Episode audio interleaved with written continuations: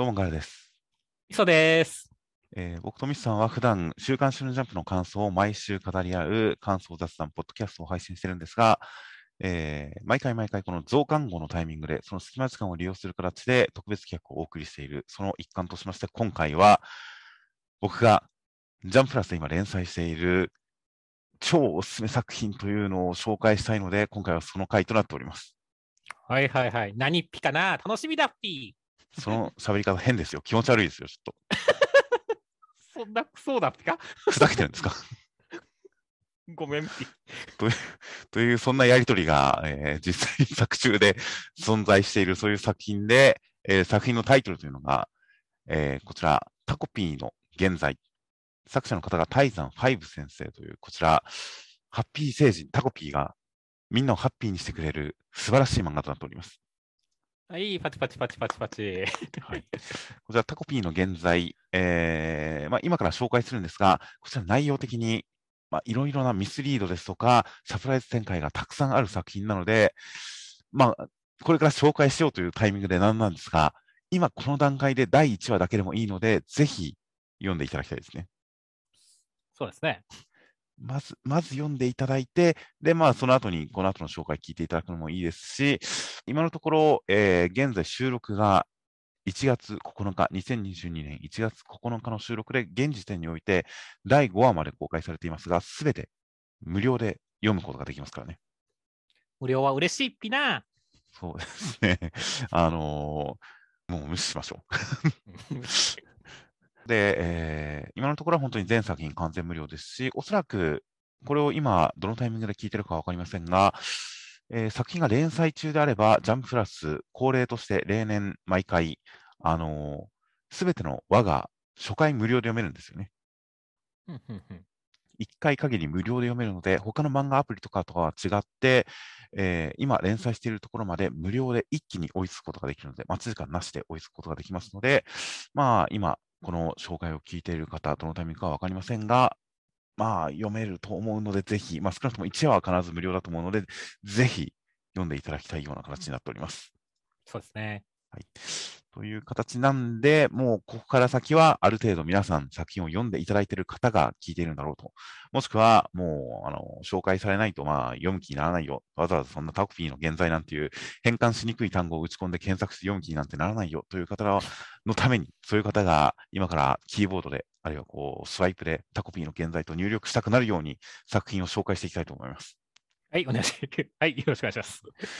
という形で、えータコピーの現在、まあ、中身に触れていきますと、えー舞台としては、現代日本を舞台にしまして、えー笑わない少女、静香ちゃん、小学4年生の少女、静香ちゃんをハッピーにするために、ハッピー星から来た宇宙人タコピー、可愛らしい宇宙人タコピーが奮闘する、もうドタバタ、はちゃめちゃ、残酷ヒューマンドラマです。はい。残酷なんですね。えーなんか気になることありましたか？こう、ハッピーなのに残酷なんですねっていう。残酷なんて言いましたっけね、僕は。めちゃめちゃ言って。まあそこが本当かどうかは分かりませんが、えーこちら、連載開始が昨年の12月10日に第1話が公開され、えー連載開始するとすぐにもう関連ワードがツイッターのトレンドを席巻しまして、えーこちら第1話の閲覧数は現在1ヶ月の段階ですでに169万閲覧を突破しています。ほそして2話以降もその閲覧数、その勢いは衰えることなく、え5話までの総閲覧数の合計はもう620万を超えています。う。すごいですね。冬休み補正があるとは言っても、まあ、それすら凌駕してめちゃめちゃすごいですね。そうですね。もう同時期に開始した他の連載作品と比べても圧倒的な閲覧数を誇っていますし、そして、えーもう公開するために、新しい輪が公開されるたびに、本当に関連語がツイッターで公開されるんですが、タッセルって何なんですか、本当に。カーテンのカーテンの。タッセルという単語がこの間トレンド入りしましたが、それもタコキーワードとなっておりますという感じの、本当になんかすごい劇的な反応を巻き起こしてるんですよね。そうですね。で、こちらが単に閲覧数、数が多いというだけではなくて、その質の方もすごいものがありまして、えー昨年末、3話まで公開した時点で、まあ、とある界隈の有名なプロ漫画家さんたちが結集しまして、うん合同同人誌の企画がスタートしました。そうですね。はい。こちらが昨年末、年末12月30日のコミケにて、コピー本として配布され、それがもう速攻で完売しまして、その翌日31日には原作4話が公開され、同人誌よりやばいっていう地獄絵図が広がるという、そんな年末の光景でしたね。そうですね。あの女の子をひどい目に遭わせることに定評のある浅薙先生の寄稿したページがね、まさかの4話の内容を予言したかのような感じになっていてね。しかし、それにもかかわらずですね、あの本家はその浅薙先生の書いた原稿よりもよっぽどひどい、さらにひどいっていうね、展開で凄まじかったですからね。そうですね。今、どんな漫画だよっていう話になってるかもしれませんが、そんな感じで、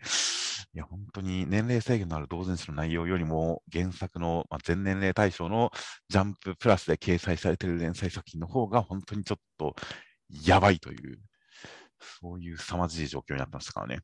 うん、といった、そういったなんか有名な方が含め、同人会話のあまりにもこう素早い反応に、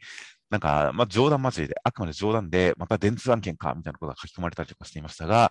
まあ、その内容を読んで、その界隈のことをある程度分かっている人たちはみんなそれに対して、あ、はいっていう感じでもう納得しかしてなかったですからね。そうですね。という形で、えー まあ、ちなみにどの界隈の、その界隈のって言ってますが、具体的に言うと、かつて、あのまあ、少女、幼い少女を愛する系の人たちのエロ漫画雑誌 LO とかで活躍された先生方が結集したらしいですね。そうですね。まあ、あの、センシティブ漫画家、まあ、エロ漫画家ですけど、ケコチャ先生が主催でやって、まあ、あの、FGO のエレナのキャラクターデザインやってる松竜先生とかね、アニメ化もされた負けん気の武田博光先生とかね、まあ、はいはいここはあんまりちょっと LO 界隈ではないですけども、とかも寄稿していましたしね、あの、もち先生とか、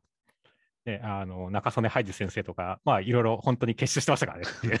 まあまあ、そうそうたる面々だったようですが、本当に、ああ、そりゃあ、そういう方たちもこの作品を同人で書きたくなるよな、というくらい、もうタコピー、タコピーの現在というこの作品には、もう、すごい、まあ、影響力というか、まあ、破壊力というか、まあ魅力が存在してるんですよね。そうですね。僕なんか、あの、4話を元旦に見て、あの、なんで元旦から、元なんで新年早々こんな気持ちになれなきゃいけないんだっていうくらい破壊力ありましたからねっていう。そうですね。そこに、3話の公開がクリスマスで、4話の公開が大晦日でしたからね。そうなんだよね。もう、なんでクリスマスにこんな漫画を、なんで大晦日にこんなっていう感じのコメントが溢れてましたからね。そうだね。一体ジャンププラスは俺たちはどうしようとしてるんだって思ったからね。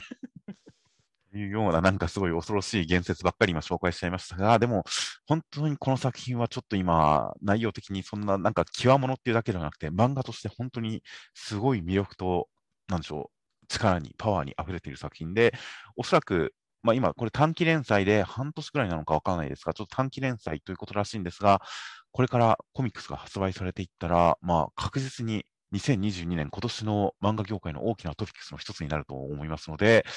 まあ、その大きな話題に今なら、ほぼリアルタイムでついていくことが可能なんですよ。いや、いいですね。もう乗らなきゃこのビッグウェーブにって感じですよ。そうですね。もう今なら無料で1話から5話まで読んで、ここから先展開される大きな事件に、本当にリアルタイムで立ち会うことができると思いますので、どうでしょう。そろそろ読んでない方、4期になったんじゃないでしょうか。おなってきたんじゃないですかね。ほとんど脅ししかしてないですけどね。まあね。やばいやばいっていう話しかしてないですからね。という形なので、えーまあ、一応ここからは、そのいかにやばいか、その周辺状況の話ではなく、えーさらに一歩内容に踏み込んだ形で作品を紹介していきたいと思います。はい。はい、という形で、えーまずは作者の泰山5先生、変わった名前ですね。カタカナの泰山に数字の5で泰山5先生。こちらの方検索した範囲では個人情報よくわからないのですが、一応受賞歴としては、あのー2020年、一昨年、えーヤングジャンプ主催の1億円40漫画賞という、まあ、40部門の漫画を募集するみたいな企画の政治漫画部門で佳作を受賞しています。ほうほうはい、それが一応受賞歴ですかね。で、その受賞作品も含め、えー2020年から、まあ、去年2021年までの約1年間の間に合計4本の短編を投稿サイトやジャンププラスにあの公開しています。で、こちら4作品、現在でもまだすべて無料で読むことができまして、えーまあ、それぞれまあ、主人公が、まあ、ミュータントの女の子とか、なんか大学生のオタクとか、サラリーマンとか、中卒のフリーターとか、まあ、いろんな主人公がいて、まあ、いろんな舞台立て、いろんなテーマで作品書いているんですが、その中で一つ、4作品の中で一番新しい、昨年の8月に公開されていた、えー、キスしたい男という作品、こちらが僕が泰山5先生の大ファンになるきっかけの作品であり、かつ、そのタコピーの現在というこの連載作品にテイスト的にも大きくつながっているように感じられる作品なので、ちょっとこちらについて今触れたいと思います。はい。はい。で、こちらが、えー、まあ、とあるまあ、現代日本を舞台に、とある不幸な生い立ちの少年が、まあ、不幸のどん底からまあ、救われていくような、そういうお話だったんですが、こちら、ちょうどその去年の8月公開後、僕がこのポッドキャストで、まあ、あの紹介というか、もう大絶賛、個人的に大絶賛するという、そういうあの紹介番組を撮ったりしたんですが、その番組中で僕がキスしたい男というこの短編褒めていた、そのポイントというのをちょっと改めて自分であの聞き直してピックアップしたので紹介したいと思います。うんうん、はい。こちらがまず一つ目、えー、ドラマティックなストーリーとサスペンスな情報開示による娯楽性。はいはいはい。ストーリーの娯楽性。そして二つ目が、えー、尖ったコマが印象的で刺さる。まあそうですね、キスした男も、あの、アンジェリーナ・ジョリーのところとか刺さりましたからね。はい、すごい印象的なコマがすごい尖っていて、そして刺さる。で、それと繋がってはいるんですが、えコマにメリハリがある。これはもう間違いないですね。そうですね。なんかすごい書き込まれたコマとシンプルなコマがありまして、で、もう一つが、キャラクターデザインがとにかくいい。僕が大好きである。まあ、おしゃれで可愛くて、清潔感があって、そしてエロいんですよ。わかります。エロいという、これが大事な気がするんですが、そのキャラクターデザインの魅力。あとは、僕がタイザン5先生、まあ、その作品が、今の作品が面白いと同時に、これからの作品がすごく楽しみである原因として挙げたテーマに関して、すごく資料深い感じがする。という、その点があります。そうですね。あの、なんだろう、簡単に扱ってるんじゃなくて、本当にちゃんと根底にあるというかね、考え抜かれてるなっていうのは感じますね。はい。といった感じの、えー、感想を僕はキスしたい男で言っていたんですが、これらの、まあ、僕がキスしたい男に感じた魅力というのが、結構今のタコピーの現在にも通じてる気がするんですよね。うんうんうん、そうですね。なので、やっぱりこの2つの作品、共通の魅力というのは、泰山ファイブ先生の、まあ、作風の魅力なのかなということで、えー、とりあえず、まず最初に、このキスしたい男の時感じたいいところっていうのを元にして、タコピーの現在と照らし合わせて見ていきたいと思います。はい。はい。で、先ほど挙げた5つ、まあ、順番に見ていきますが、まず最初が、そのドラマティックなストーリーとサスペンスな情報開示というやつで、こちら、えー、まあ、ドラマティックなストーリー、本当に各キャラクターの抱える問題っていうのは、なんかすごく深刻で、なんか劇的で、重々しく描かれるんですよね。そうですね。遊びがないですよ。そうですね。なんか日常の何気ない問題とか、青春のちょっとした悩みとかではなくて、本当に生死に関わるような、そして何かえげつない感じの深刻な出来事として描かれて、そしてそれらを解決する出来事というのは、日常の何気ない気づきとか、ふとした出来事とか、では決してないんですよ。うん、すごく劇的な、人と人との劇的なつながり、劇的な行いですとか、まあ場合によってはすごい暴力的な行いによって、それらの事態が動いていくんですよね。そうですね。まあ、暴力、暴力は全てを解決するっていうことです、そうですね。暴力的な手段が大きく事態を動かしたりする、そういうぎょっとする展開とかもありますし、えー、っていう感じが本当にすごく劇的な感じで、もうなんか地味なお話運びではなく、本当に劇的にお話が動いていく。そして、それに関連することとして、そのサスペンスな情報開示、そういった問題についての、えー、いろいろな意外な伏線、あ、あれ、ここと繋がってたんだ。というような意外な伏線がたくさん張り巡らされていたりですとか、あとは、何かすごく不穏な雰囲気がするんだけど、え、この人の言ってるこれよく考えるとやばくない？といった我々にすごく不穏な想像をさせられるような何か情報の断片が散りばめられてるんですよね。そうですね。だから考察班とかめちゃめちゃ動いてますからね。ああ、そうですね。で、結構本当になんか考察に関しても、まあ、もしかしたらそうかもなっていうレベルじゃなくて、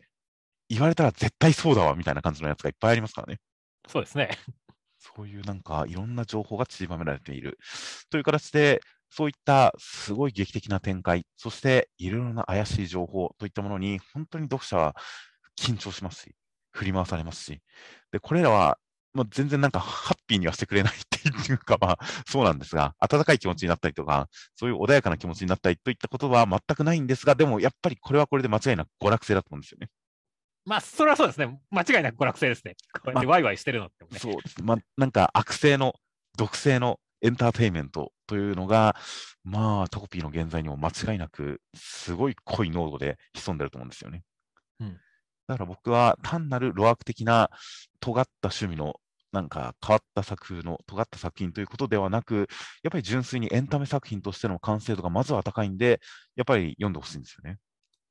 そうですね。実際それは俺もちょっと感じてて、最初のうちはやっぱちょっとその、まあ、路悪的な部分っていうのが目につくから、ちょっとすごい漫画だけど、なんかちょっととっつきにくいなみたいな雰囲気で読んだんですけど、最近はもう、もうすごい娯楽性にはまってるというかね、楽しくてしょうがないから、本当にエンタメ作品としての完成度が高いというのが一つ。で、えー二つ目特徴として挙げたのが、えー尖った駒が刺さるっていう、あと、常に駒にメリハリがあるという、その駒の魅力、これがありまして、で、えーまあ、キスしたい男、タコピー、両方とも、本当にあの、すごい劇的な瞬間とか、本当にドラマチックな瞬間というのがあるんですが、そういったものをもう、ものすごい書き込んだ情報量の詰まった重たい駒で殴ってくるんですよね。そうだね。あの背景の描写とかもめちゃめちゃ秀逸だし、それが映えるからねっていう。そうなんですよね。本当に書き込まれてるコマ、本当にすごい情報量のこもってるコマっていうのが、ものすごくもう見れば見るほど納得感というか、説得力というか、存在感というか、重さというか、あるようなコマですし、で、それが本当に効果的に、その刺激的な展開を演出している。そして、え逆にシンプルな背景とかを抜いている、もしくは人物の描写もデフォルメされている、そういった情報量を抑えたシンプルなコマといったところにキャラクターとか出来事を置くことによって、何かキリキリ締め付けてくるような感じにしたりですとか、なんか鋭い情報量で刺してきたりですとか、あとは逆にこちらの気持ちを緩めるべきところでは、もうきちんとこちらを油断させてくるんですよね。そうだね。だから本当になんだろう、びっくりさせるのがうまいんだよね、タイトル。そうですね、そうですね。その表現はすごくいいですね。本当にびっくりさせてくるのがうまいという感じで、本当にこちらの気を抜かせるべきところでは、すごくこちらを油断させてきますし、緊張させるべきところでは、すごく緊張的な駒になってますし、そしてドンキのような情報量で殴ってくるといった、本当に駒のメリハリと、そしてその力のこもった駒のパワーっていうのがとんでもないんですよね。そうですね、もう職人芸というか、人が悪いというか。はい。で、ここで僕はいちいち、なんかすごい絵がいいとか、なんか描写がとかではなく、細が細がと言ってるのは、その純粋な一枚絵としての良さ、それももちろん間違いなくあるんですが、それ以上に何かコマの形ですとか、なんかコマの描き方、ページにおけるコマの置き方ですとか、前のコマと次のコマとの照らし合わせ方とか、その連続性みたいなもので、ものすごく印象に残る形になってるんですよね。そうだね、本当にだから、こちらのガードをすり抜けて刺してくるというかね、そうですね。トラウマを焼き付けてくるっていう感じですよね。そうなんですよね。いや、本当にだからすごい、そういった漫画的な表現が何よりも使いこなされて、見事に魅力的なものになっているので、えーまあ、本当に読者の記憶に残る トラウマ、トラウマ以外にも何かこう素敵な瞬間も、キスしたい男のラストとかは本当に僕は何か幸せなコマとしてすごい良かったですからね。素晴らしい、なんか素晴らしいそのプラスの方向にも当然働く素晴らしい演出力があるという。で、次がキャラクターデザイン。もう本当になんか、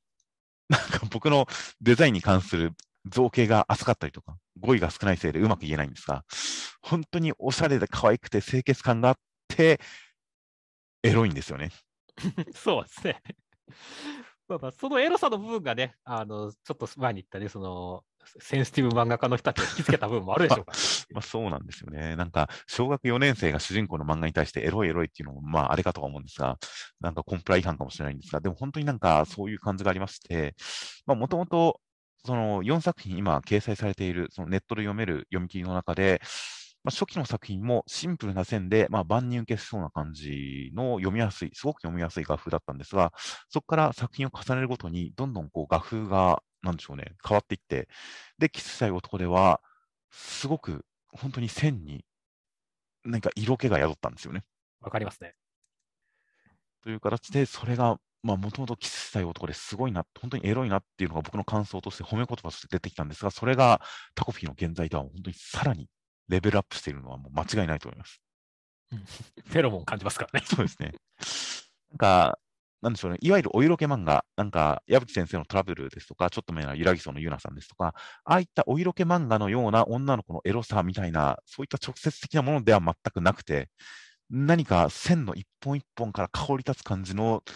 匂いがあるんですよね。なんか本当に香り立つ、もわっとむせてくるような、そういった色気があって、その色気というのが単なる画風の魅力というだけではなくて、作品の説得力にもなってるんですよね。キスしたい男でも、その主人公のすごい不幸な少年を救うのは、まあ、その初恋の女の子の存在だったりするんですが、やっぱりその女の子っていう存在に何か性的な存在感がある。そして、その女の子と男の子との生々しい近さがある。そして、男の子がその女の子を遠ざけてしまう。思わず遠ざけてしまうような、そういう恋愛感情、何か壁みたいなものがあるみたいな、そういったもの一つ一つに、その色気みたいなものが説得力を与えてるんですよね。そうだね。だから本当にその、結構ね、その、まあ、唐突な展開があったりするんだけども、その絵の説得力というかね、その、まあ、キャラクターの持つ、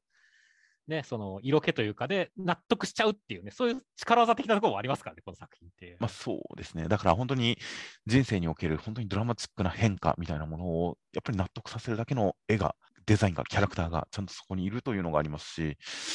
で、タコピーの現在の方でも本当にキャラクターそれぞれ不幸な家庭環境があったりするんですが、その家庭環境のところにもやっぱりちょっと性的な匂いのする家庭環境、バックボーンとかがある、そういう子供たちっていうのが、やっぱりあの画風、そのキャラクターデザインで描かれることによって、すごく何かそれぞれの事情を抱えている事情にを匂わせますし、説得力がやっぱりありますし、実在感がすごく感じられるようになってますからね。そうだね。実在感っていうのは本当に感じますよね。そうなんですよ。すごいなんかデフォルメされたキャラクターなんですが、やっぱりそのなんか生々しい匂いが乗ることによって、んなんかエストラごとに感じられない感じがしますし。で、展開においては、そのタコピーという可愛い可愛いハッピー性の宇宙人が、あの、いろいろと道を踏み外していくわけですが。で、しかも最新5話に至ってはタコピープラスもう一人道を踏み外してしまうわけですが。うん、そういう展開にも、やっぱりそのキャラクターの色気、主人公となる静香ちゃん、その女の子、そういったいろんなキャラクターの色気というのが、その道を踏み外していく展開にも納得感を与えるんですよね。そうなんだよ。だからもう魔性の女ですからね、静香ちゃん。そうなんですよね。言葉で説明されなくても絵で伝わる感じっていうのがすごくあって、本当にあのキャラクターデザインというのは、この作品をもう3段、4段、5段、5段上げてるというか、なんでしょうね、本当に成立させてる軸だと思いますよ。そうですね。いやという感じで、本当に そのセンシティブ漫画家、エロ漫画家の方たちが、あのー、思わず同人誌を書いてしまったというのも、本当に納得だなという感じの漫画界見渡しても、本当にトップレベルと言っていいんじゃないかなっていうくらい素晴らしい、なんかキャラクターデザインと思いますよ。いやそうですね。実際、まあ、タイザー先生はね、もうロリキャラに定評があるっていう評価をここで得たと思いますからね。まあ、そうですね。もともとまあ、当然高校生を描いても、大人を描いても魅力的な画風であったんですが、それが完成された今回、まあ確かに小学4年生の女の子を描くっていう、その枠組みと化学反応を起こしてる感じもありますよね。そうですね。いやというキャラクターデザインの素晴らしさと、あとはもう一つ挙げたのが、そのテーマに対する資料深さというのを挙げました。こちらはそのテーマ、まあ、扱っている人間、人生の問題ですとか、あとはモチーフ、社会問題とか、子供の家庭環境の問題とか、そういったものに関してすべて何か資料深さが感じられるんですよね。うんうん、そうですね。はい、で、こちらも何か具体的にこれがこうでみたいなことをあまりこううまく挙げられなかったりはするんですが、まあ、全体的な雰囲気とかディティールの話にはなってしまうんですが、なんか、まあ、その不幸な社会的な問題、家庭環境とかを描いてるのを読むときに、なんか、その違和感を感じないんですよね。そうですね。うん、なんか、まあ、本当にタイさん、ファイブ先生はちゃんとその問題について考えて考えて、いろんな可能性とかいろんな要因とかを考えた上で、ちゃんと書いてるんだろうなって思えるような感じで、なんか、その、例えば、キスしたい男では不幸な少年が好きな女の子に対して取ったいろんな態度、その理由っていうのも、まあ、なら仕方ないかな、そうだなって納得できる感じに僕には思いましたし、あとは、その社会福祉に頼らないいろんな不幸な事情があるけど、社会福祉に頼れていなかった点ですとか、世間からの風当たりが冷たかった点ですとか、まあ、そういったいろんなところに関して、まあ、作中での描写、説明、言及とかも含めて、まあ、なるほどな、そうだよなって違和感なく受け取れたんですよね。そうだね。結構そのジャンプラのコメント欄とかでもね、この、まあ、自分、何々を思い出して 辛くなってしまったとかっていうコメントとかもあったりしますからね。はいはいはい。現実を想起させるぐらい、その辺なんかリアリティ、リアリティっていうのもちょっと僕の中では違和感あるんですが、でもやっぱりリアリティがあるってことなのかなという感じで、まあ、意外とだからそういう社会問題、まあ、まあ、言ってしまえば虐待とかそういったものを描くときに、それってどうなの？それって周りの大人がその反応っておかしくないとか、その生き方だって生活保護でいいんじゃないとか、本当にいろいろ思う作品って意外とあったりはするんですが、本当にタイザーのファイブ先生の作品に関しては、そういったなんか違和感、思うことっていうのがなくて、それが本当に、なんでしょうね、当然、現時点で作品が面白いっていう感想は確固としてあった上で、この次の作品がすごい楽しみ、将来作る作品がすごく楽しみっていう、その先々に対する楽しみ、将来性というのを一番期待させた原因は、僕の中ではこの資料深さかもしれないですね。いや、そうですね。あの、まあ、丁寧だしっていうね、その描写とかに関してもね、だからそこら辺は本当に、なんだろう、あの、俺も、すごい期待するところですね、そうですね。この人は信頼できるといった、なんかそういった印象があったような気がします。という点で、一応今、えー、ここまでキスしたい男というその読み切りに対して僕が持った印象、それをもとにタコピーの現在についても並べて触れてみました。そうです。だから本当にまあ、泰山先生はね、もう作家性がしっかりしてるっていう感じがするんですよね。はいはいはい。まあ、自分のね、個性と書きたいこと、まあ、その両方をね、その、あのね、しっかりと把握していて、まあ、それをちゃんと表現に落とし込んでね、で、しっかりと相乗効果を発揮して、映えるように表現してるっていうね。その辺をすごい感じるんで、はい、まあ、さっきも言った通りね、次回作とかね、その先々の作品もすごい楽しみになってくるっていう感じなんですよね。確かにそうですね。確かに。いや、特にキスしたい男からタコピーに至る流れっていうのは本当に見事なステップアップな気がしますね。そうだね。題材的にも。という感じで、えー、まあ、一応ここまではその読み切りと絡めて語ってきましたが、ここから先、その追加で語りたいところは、えー、キスしたい男にはなかったタコピーの現在にはある魅力という、その読み切りから連載化するにあたって、プラスアルファされた魅力についてもちょっと考えてみたいと思います。はい。はい。で、一応考えてみたんですが、まあ、やっぱりズバリタコピーという存在ですよね。そうですね。あの、完全ファンタジー存在ですかね。そうですね。と、あとは、やっぱりそのジャンルものというその枠組みをうまく利用しているっていう、そこの2点かなと思ったんで、まあ、順番に見ていって、まず最初タコピー。タコピーっていうハッピー星人、うん、もう不幸な事情とか家庭環境とか全部理解できないタコピーという宇宙人がいるわけですよ。そうですね。彼がいろいろ解決しようとするわけですが、もうタコピーは本当に純粋で無垢で、無知で無理解なんですよね。うん、うん。でも彼がいることによって、その存在を通してこの出来事を見ることによって、その、まあ、現実にもあるいろんな問題、凄惨な問題っていうのが、いかに異常なことか、普通じゃないことかっていうことが強調して伝わってきますし、かつそれが、なんか、一種の異文化コメディみたいな感じで、まあ、読みやすくなってるような気もするんですよね。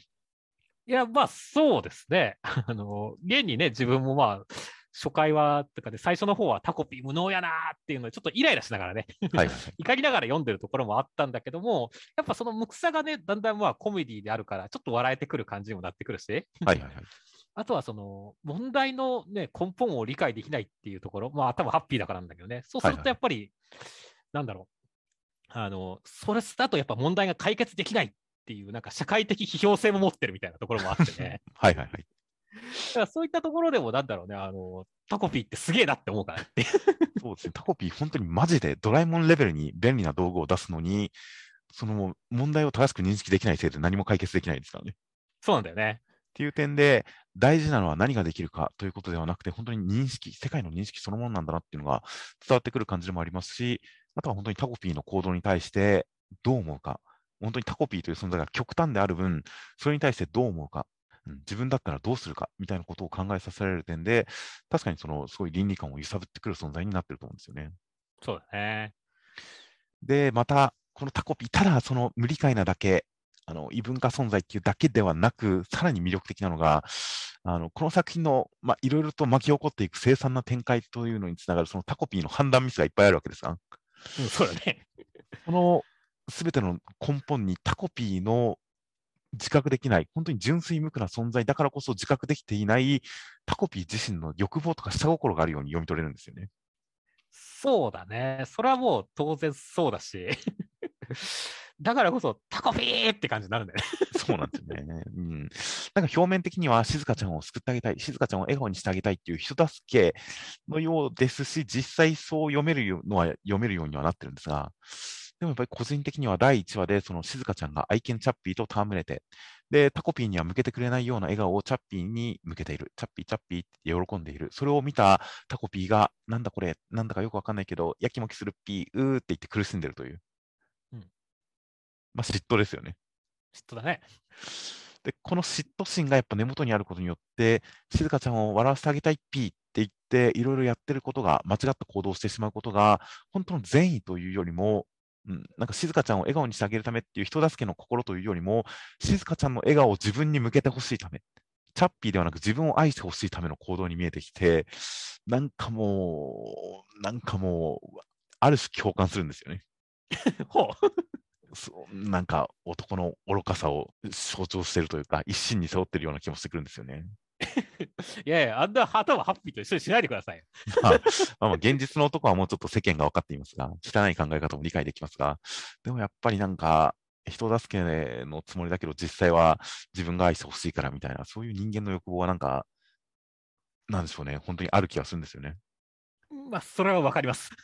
で、まあ、その、もうタコピー、本当にちっちゃいタコのようなファンシーキャラなんで、その形があまりに人間と離れてるから、それがなんか恋愛的な感情なのかな、なんどうなのかなって分かんなかったりもしたんですが、でもやっぱり、その2話で、静香ちゃんの姿に自分自身が変身する、静香ちゃんになるというハッピー道具を使ったときに、これが静香ちゃんの体だってドキドキ、なんかムラムラしてるんですよね。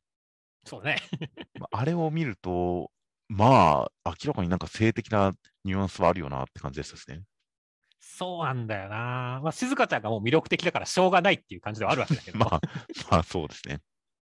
うん、実際でなんだろう、あの、俺も別に最初の方は全くそうは思わなかったんだけどね。あの、はい、5話くらいまで読んで、静香ちゃん、マジで魔性や女やっけみたいな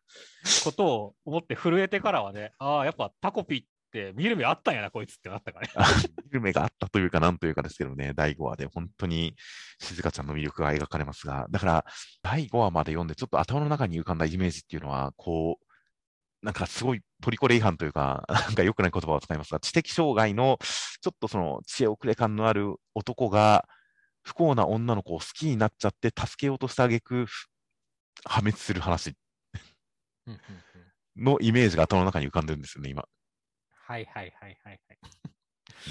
まあまあ、実際なんだろうね、まあ、そ、わかんないけど、静香ちゃんは確実になんかこう、男を破滅に追い込む女だと思うよ。まあ、確かに、ファンファタール的な感じ。なんでしょうね、なんか、これ、頭の中にそのイメージが浮かびつつ、具体的な作品名が出てこないから喋るかどうかさっきまで迷ってたんですが、なんかこう、あると思うんですよね。やっぱ愚かな男が不幸な女の子を助けようとした結果、いいようにされて不幸になる。自分も破滅する話。なんか類型としてある気がして、今作品名が出てこなくて、もやむずっとしてるんですが、なんかそういう本当に人間社会、現実社会、男女間によくある話のような気がして今読んでいます。うんうんうん、そうですね。といったいろんなタコピーに対する見る目とかも変わっていきまして、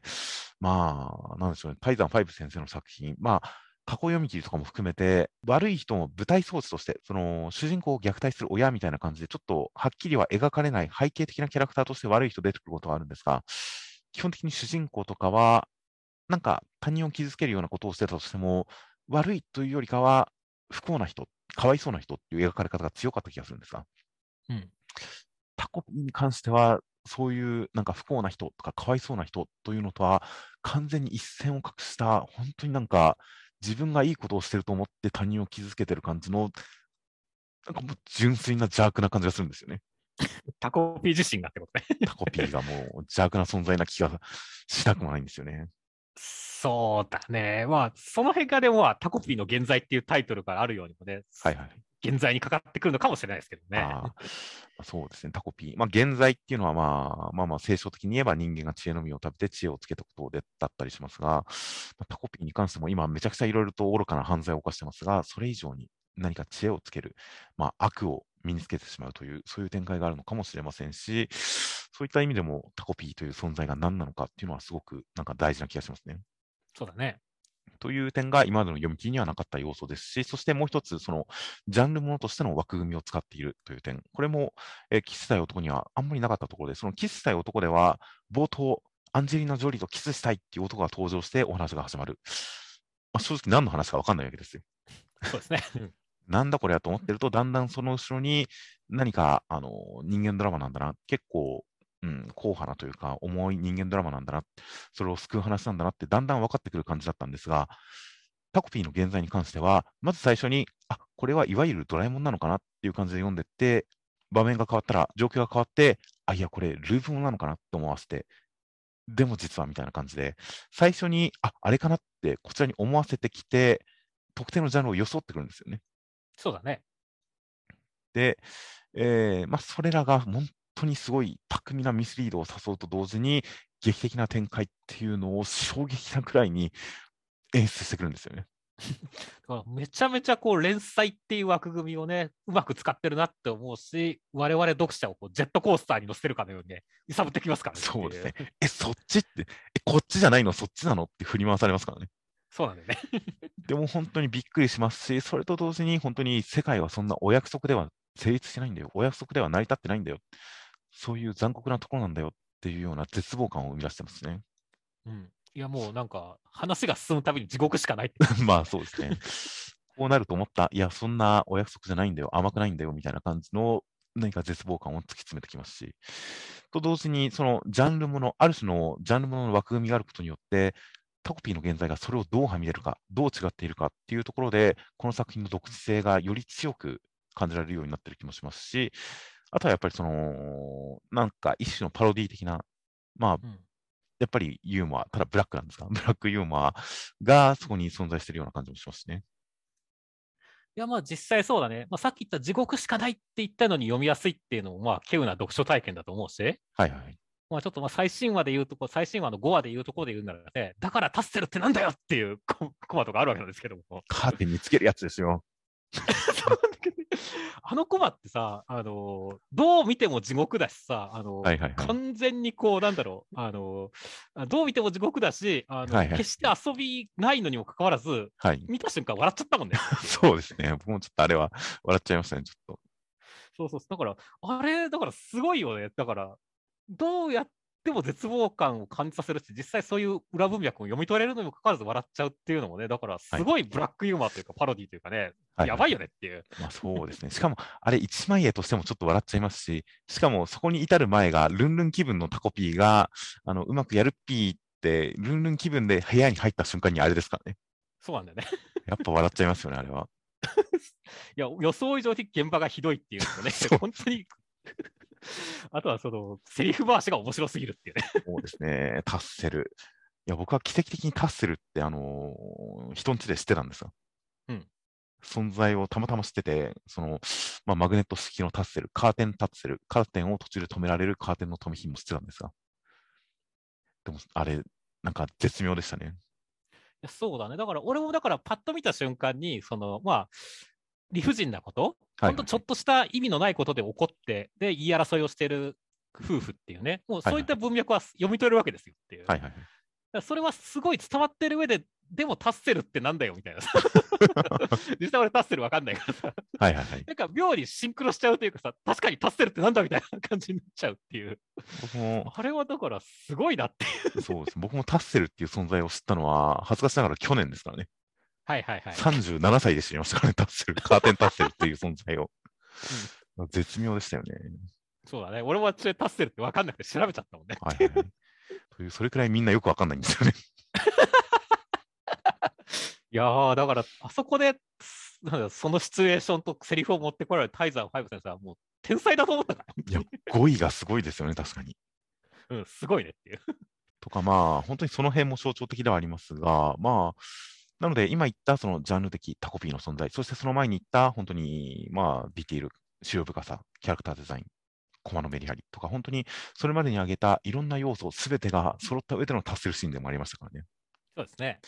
ていう点で、本当になんかこれまでに挙げてきたすべての要素っていうのが、もう本当に完全にバランスよく、その個々のいいところではなくて、それぞれがそれぞれを補完して、何か、まあ、より強化するような感じの、なんか素晴らしいバランス、調和の作品なんですよね。そうだね。いやーなので、本当に、まあ、その劇的なストーリー展開もありますし、そのスト劇的なストーリー展開を暴力的に見せつける漫画表現がありますし、その暴力的な漫画表現っていうのを、まあ、成立させるキャラクターデザイン、素晴らしいキャラクターデザイン、そしてそのキャラクター、それぞれに説得力を持たせる、その演技一つ一つ、行動一つ一つに説得力を持たせる塩深さとか、何かそれらを引き立てるジャンル構造と、それを貫くタコピーという一本の芯となる存在みたいな、本当にすべてが、すべてをお互いに盛り上げてるんですよね。や、もうめちゃめちゃベタ褒めですね。いやという感じで、いやだから、なんかこの作品の絵がいいなとか、この作品のストーリーがいいなとか、この作品のこの表現いいなとか、各作品に関して、なんか一つ、二つ、三つ、いろんな要素、いいところを挙げられる作品というのはいっぱいあると思うんですが、本当に全部が魅力的で、しかもそれがお互いになくてはならない、これがないとこれが成立しないという感じで、お互いがなくてはならない要素になっているっていう、これはもう本当に、プ中のトップクリエイターの代表作とかでしかないぐらいのレベルなんじゃないかと思いますけどね。いや、まあそうですね。実際もう、まあ、タイザー5スの代表作になったと思いますからね、タコピーの現在って、今時点でっていうね。はい。だから本当になんだろうね、俺、さっきも言ったけどね、俺、最初はやっぱ、すごい漫画だっていうのは理解できてるけど、暗すぎてちょっととっつきにくいな、ちょっと嫌いかもしれないなっていう目で見てたんですよね。はいはい。だけど、もう今はもう、がっつり楽しんでるからねって。ああ、そうですね。いい意見ですね、それは。うん。だ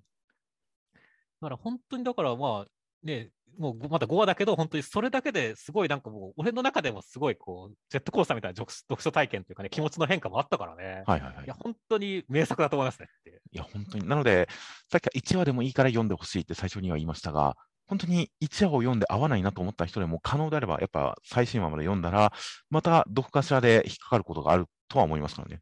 そうだね。ぜひ読める限り読んでいただきたいですし、で今回のこの作品は本当に間違いなく今年の、そして今後の漫画業界の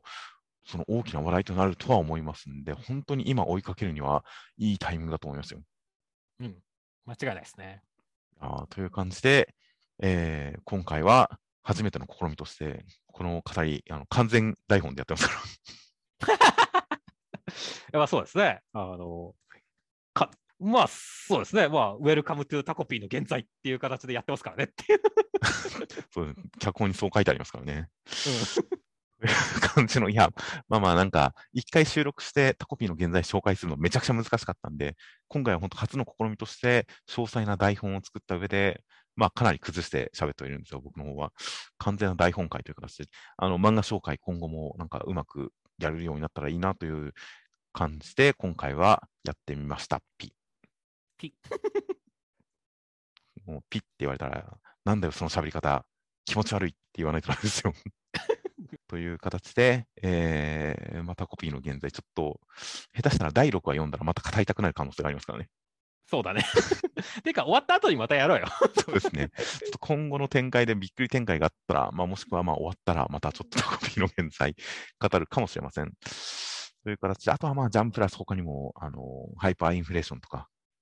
うんあと、最近、こちらもタコピーの現在と同時期に始まったエクソシストを落とせないという作品とかも結構面白かったりするんで、結構取り上げたい作品いろいろありますんで、まずはハイパーインフレーションも皆さん読んでください。はい。あとまあ、毎回のことで言いますが、乙女の帝国は当然読んでください。はいはいはい。義務義務教育ですから、あれは。そうですね。義務教育ですからね。という感じの紹介会も、まあ、今後できたらいいなとか思ったりとかしています。という形で、えーまあ、今上げているジャンプ感想の動画ですとか、この動画についてはコメント等に関しては、また来週以降、ジャンプの感想の時に、えーまとめて返信していけたらなと思っております。では何か他にありますか？いや、大丈夫ですね。では、お疲れ様でした。お疲れ様でした。